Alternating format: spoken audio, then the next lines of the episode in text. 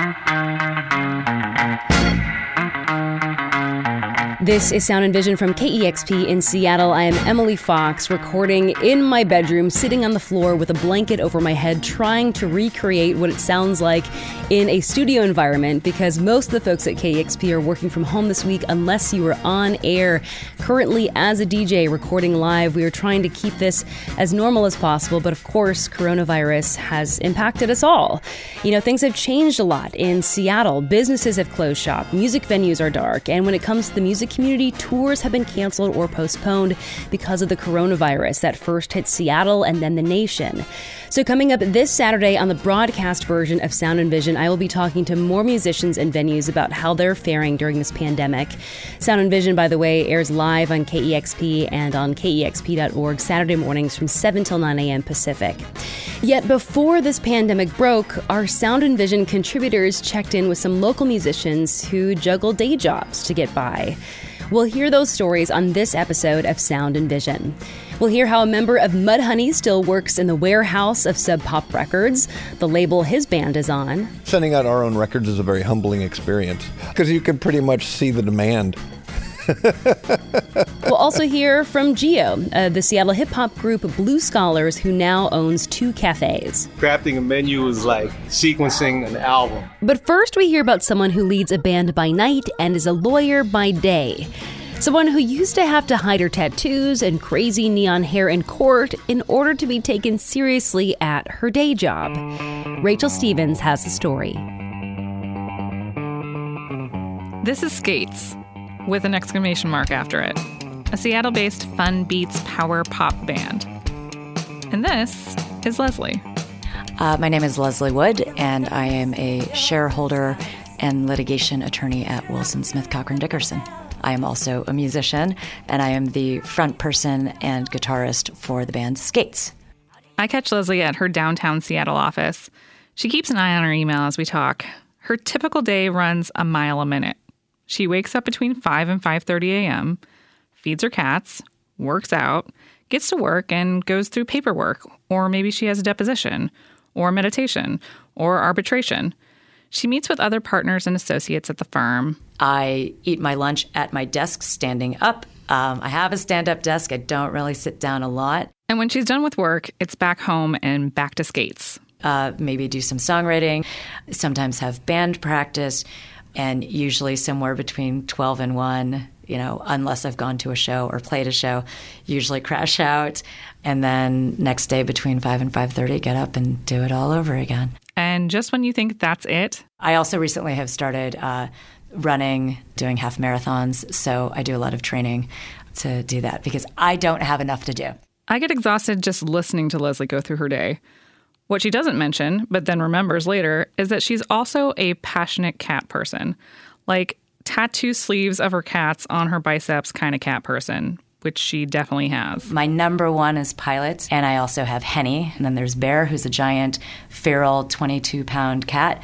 Basically, just showed up and he brought his feral colony with him so that there are now 11 altogether. You have over 13 cats? Yeah, wow. Yeah, including Pilot and Henny. Yes, yes, we do. And a lot of cats. From what I can tell, Leslie has always lived life big, like 13 cats big. She uses as many hours in the day as possible. In the late 90s, Leslie moved to Seattle knowing two things she wanted to go to law school and she wanted to play music. She busked on the streets to get her music start, and her first Seattle band was a pretty successful one called Ms. Led. That's M S period L E D. Ms. Led championed marginalized people and wanted to work for social change, which was a huge reason Leslie got into music. Leslie had just started law school at the University of Washington when Ms. Led was invited to go on a small town tour of the state. The goal of the tour was to combat homophobia and racism. But Leslie had to skip class in order to tour. So here's what she told her professors. I just said, look, I'm going to work on the road. The whole reason I went to law school or uh, applied to law school was so I could make a change and so I could be a positive role model. And I did. I did both. And that was right at the beginning of my law school career. And I think it basically just set in my brain that I could do both. She was a lawyer who rocked hard. And that rock aesthetic permeated through every part of Leslie which made for interesting times at Wilson Smith, Cochran, and Dickerson back in the day. The first job that I had in Seattle was working at this law firm. And it's funny because I remember in those days, um, you know, I had all the piercings. It was the 90s. I had the piercings and, you know, blue streaks in my hair. And they were like, oh, you know, you can't, you can't wear your piercings at work, you know, your nose piercing, tongue piercing, and all that. And you can't have blue in your hair. And I heard a rumor um, that uh, that you would wear a wig. yeah, oh man. About a decade ago, Leslie's hair was dyed what I can only describe as flaming hot Cheetos red. and that wasn't going to fly, you know, in court or at depositions or. Um, you know, the impression that I wanted to make was just, you know, just another, just another attorney. So she would wear a dark, short haired wig. On top of that, she was a bike commuter. I used to ride my bike to depositions or to basically any work event. It's like in order for me to get there, I had to ride my bike. And so I would get to wherever I was going and I would have to change my clothes and, you know, put my hair up and, you know, put my wig on and then go in and, you know, have glasses on. And it was sort of a Clark Kent Superman idea. These days, Leslie can wear whatever she wants in the courtroom. She owns the firm. When I visit her office, she's wearing a tailored dress, heels, and a cardigan. But at the skate show in Pioneer Square on a Saturday night, I swear Leslie is dressed even more formal than she is at her law job. She's wearing a buttoned up black shirt with a blue tie, and all the members are actually wearing a tie. bass guitar, my number one, Larry Mother.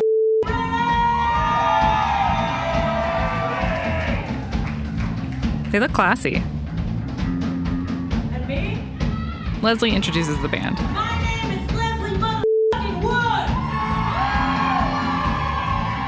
I quickly figure out how fun it is to be a part of a skate show. Together, together we are skate. Skate. We are skate. Skate. There is this constant call and response of the performance. People are having fun. We are skate. Skate.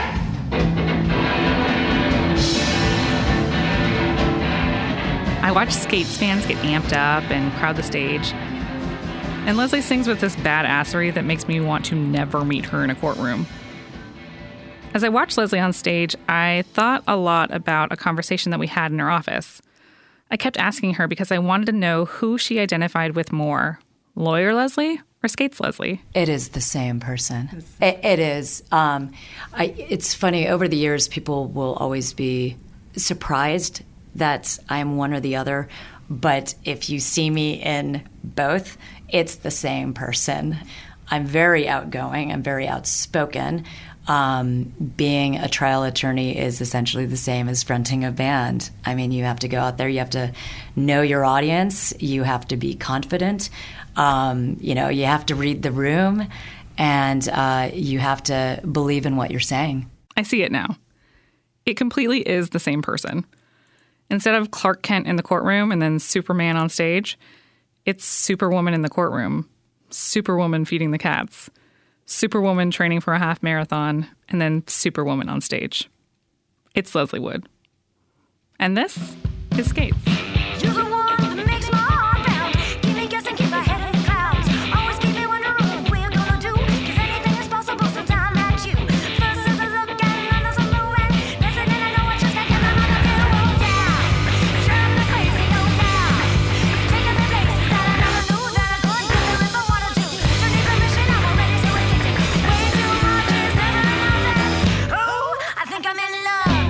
That was Rachel Stevens reporting for Sound and Vision.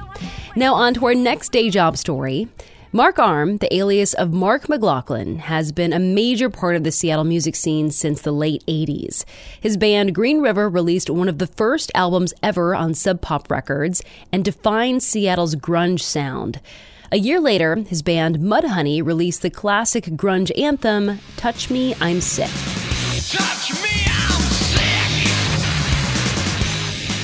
Mark Arm still makes a living from Sub Pop. All of Mudhoney's studio albums since 2002 have come out on the label. And he also works there, five days a week, as a warehouse manager. Sound and Vision's Hans Anderson spoke to the grunge icon about how his music career has come full circle. Mark Arm never had a midlife crisis. Whereas like other people, like they hit forty something or whatever, like oh man, I've just been working this whole time and I got these this family, these kids. I want a red sports car and a divorce. You know, in my 40s, I didn't have any of those feelings. I'm like, I am so happy where I am right now. Where he is today is in the Georgetown neighborhood of Seattle, where he manages the Sub Pop warehouse. The record label released the early recordings of Soundgarden and Nirvana. They marketed the Seattle sound and are largely responsible for grunge's popularity. But before all this, in 1987, Sub Pop would release an album by Arm's band Green River. That album was called Dry as a Bone.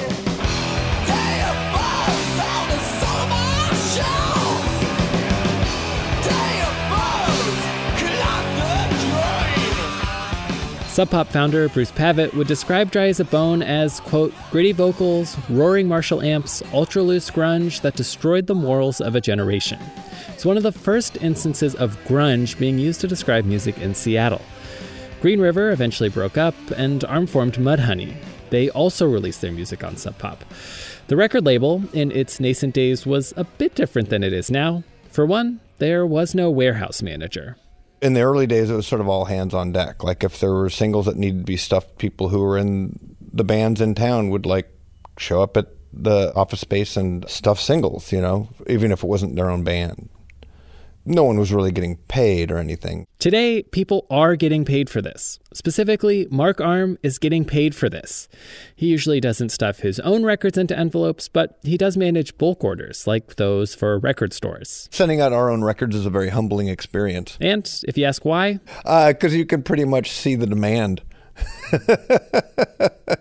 if you take a cursory look around the internet, you can find articles with headlines like Mudhoney was the Nirvana that should have been, or Godfathers of Grunge, Seattle's Mudhoney roars again, which is not the narrative that Arm is pushing. Just by happenstance, I was in a band in Seattle at a time and a place where there was a thing that was happening in town that took off, and we were part of it, but we weren't like the focus of it. Even though many of his contemporaries became immensely famous, he came from the punk scene in the 80s. He never really thought he would be able to make money from music. It wasn't anything that uh, I thought was something that was even like possible.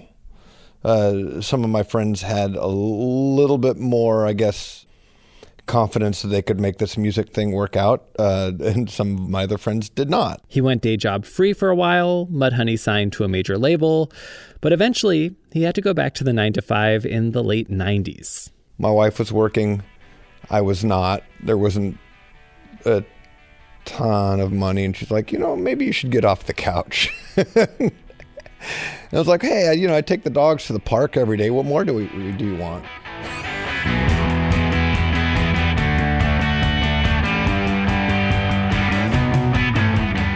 Mark Arm started working again. Eventually, he moved over to Sub Pop as a warehouse manager, and by this time, Mudhoney was off their major label.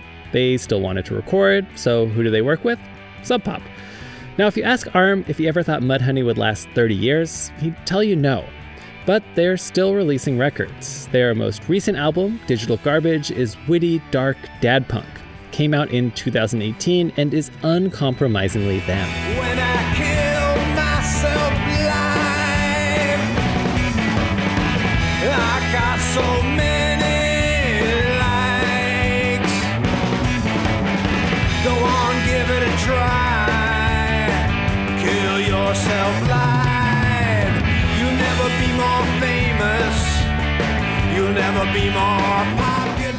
Mudhoney have chosen a path of sustainability day jobs and occasional recording and touring. I I think it's just sort of different approaches. Like the approach that the members of Mudhoney have is it's sort of like based on our circumstances. Many members of Mudhoney have kids, some that are in elementary school. No one just wants to walk away from their family for like a, a half a year or more of touring. And Arm and the rest of Mudhoney felt that there wasn't a whole lot of benefit from touring more. The, the numbers just sort of dwindled. The numbers are like being the people in the audience. Arm never attained huge fame, but he can play atop the Space Needle one day and the next go to the grocery store and no one notices him. He actually feels pretty lucky. He likes that he still gets to play shows and make the music he's always wanted to make. Working a day job allows him to do this without compromising his values. Luckily, I've been able to squeak by like finding places, jobs at places where like I don't have to like, I don't know, put on a suit or dress sharp or whatever, and I don't have to like put on a fake personality to get along in like the cubicle world. Mudhoney's latest release is Morning in America. For Sound and Vision, I'm Hans Anderson. Oh,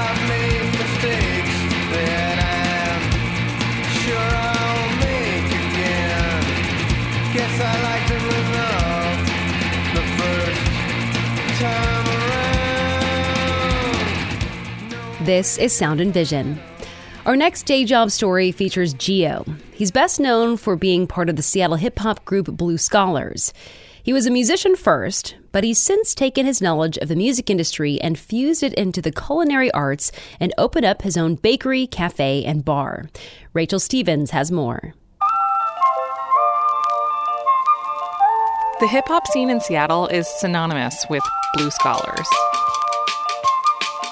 The two person group formed at the University of Washington in 2002, and they're known for using their music as activism.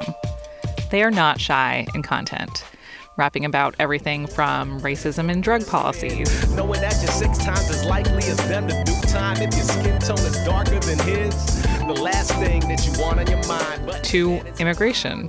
trigger happy cops, barbed wire and fire water, y'all, it don't stop. When the colonizer to the ever growing gentrification of Seattle. I heard people moving up here for the love of the green. New homes, new stores, still a hood underneath. No good, how we chillin' in the gut of the beast. The national Blue Scholars Northwest fame quickly rose, and soon they were opening for names like Kanye West and De La Soul. So from 2006 to 2011, they were on the go, touring the country, spending more and more time in big cities like New York. And tour life was hectic, grabbing food on the go, spending a lot of time away from family and community. So, come 2013, one half of Blue Scholars decided to take a half baked idea and turn it into a Seattle reality a new day job. Yeah, my name is Geo Quibuyen, uh, aka Prometheus Brown, uh, formerly known as Geologic. I'm a career uh, musician, performing artist. Uh, still doing that, but now that's my side hustle. Geo's main hustle now is running two businesses in Seattle with his wife, Chera Amlag. One is a bakery, and the other is a cafe and bar. They're both called Hood Famous, which is named after how this all started Chera's quote unquote hood famous ube cheesecake. Because their business started as a catering gig in 2013, and Chera would make these delicious purple cheesecakes that started getting a ton of neighborhood buzz. In 2016, the brick and mortar Hood Famous Bake Shop opened in Ballard. It is almost literally a hole in the wall establishment, inspired by what Geo saw on tour on the East Coast. There's nowhere to sit, nowhere to hang out. This is built out a front counter so that people can come in. I think we're also inspired by being able to travel as a musician. Uh, even though there wasn't any models for of that here in this city, in New York, like there's tons of those places. Like you walk in and it's literally a kitchen, but there's a counter, and like the door, the, the swinging of the door almost hits the counter, kind of spots, right? Uh, so similar situation with us. I met Geo at the newer Hood Famous Cafe and Bar, which opened in 2019 in the International District. This place is an extension of the successful Ballard location. And at this location, there's a full bar, baked goods, and a bit of a cafe bar menu. Everything Hood Famous does is Filipino inspired through ingredients and flavors. Uh, it's what I grew up on. Um, my both my parents are from the Philippines. Both Chera's parents are the Philippines. We're second generation uh, Filipino Americans, and that's it's our love language. As, as an artist, uh, for myself, it's it is it's an, it's a form of expression.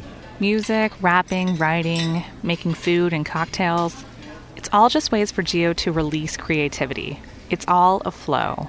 My mind it operates rhythmically. Sometimes literally, where like song lyrics will come to me while I'm doing these things, or metaphorically, where I'm behind bar and I'm filling in for somebody who's on break, and like the movement of my hands when I'm mixing drinks is a rhythm. There's a scrappiness to how Geo makes art. This started at a young age in Bremerton, Washington, where he grew up in the 90s. Where there wasn't exactly a rap scene, he made one. Geo would be the only rapper in a community talent show filled with young dancers and singers. hip hop music specifically, the the improvisation, uh, at least on, in the era that I grew up in, when we freestyled a lot and things like that, is I think a translatable, at least the way your brain works, into navigating um, kitchen life or, or even working the floor. And whether you're operating a restaurant or playing a big show, it's a lot of the same feelings for Geo. It's coming from the same place. Music and food and hospitality go hand in hand. Everything from crafting a menu. Crafting a menu is like sequencing an album.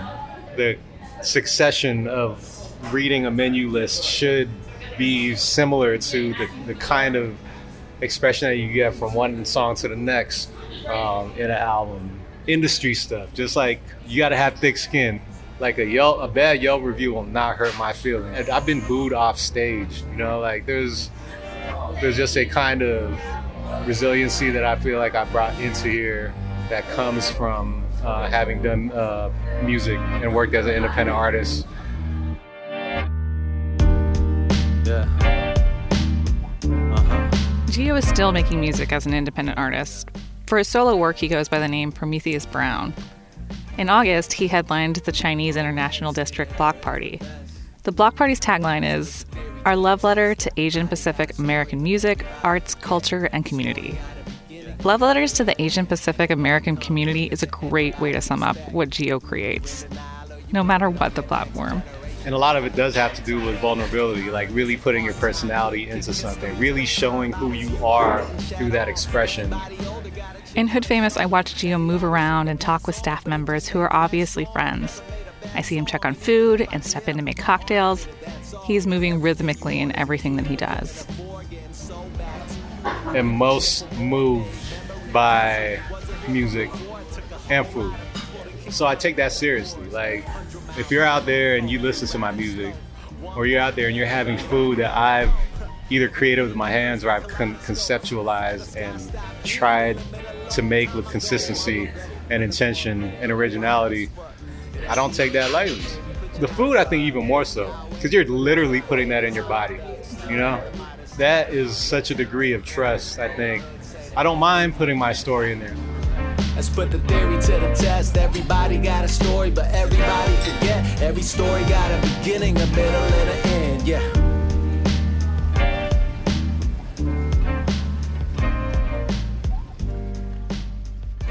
Geo's day job may have shifted, but he's still putting a story into everything he does. It's his craft. Geo says that Blue Scholars is still a group, they always will be, and they could drop new music at any moment. But he's still finding rhythm and beats and rhymes in everything. Things like building menus and shaking cocktails.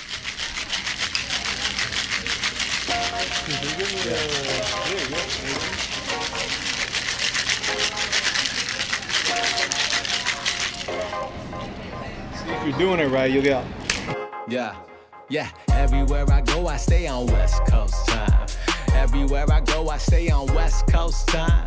Everywhere I go, I stay on West Coast time. Up all night in NY, uh, early in Hawaii. Everywhere I go, I stay on. For Sound and Vision, I'm Rachel Stevens. Everywhere I go, I stay on West Coast time. Everywhere I go, I stay on West Coast time. Up all night in NY, up early in Hawaii. Hood Famous had to close shop last week, the same week they would have been celebrating their one year anniversary. They say they remain closed until further notice because of the coronavirus. Again, we will be checking in with musicians, venues, and businesses who've been impacted by the coronavirus on Saturday's broadcast version of Sound and Vision.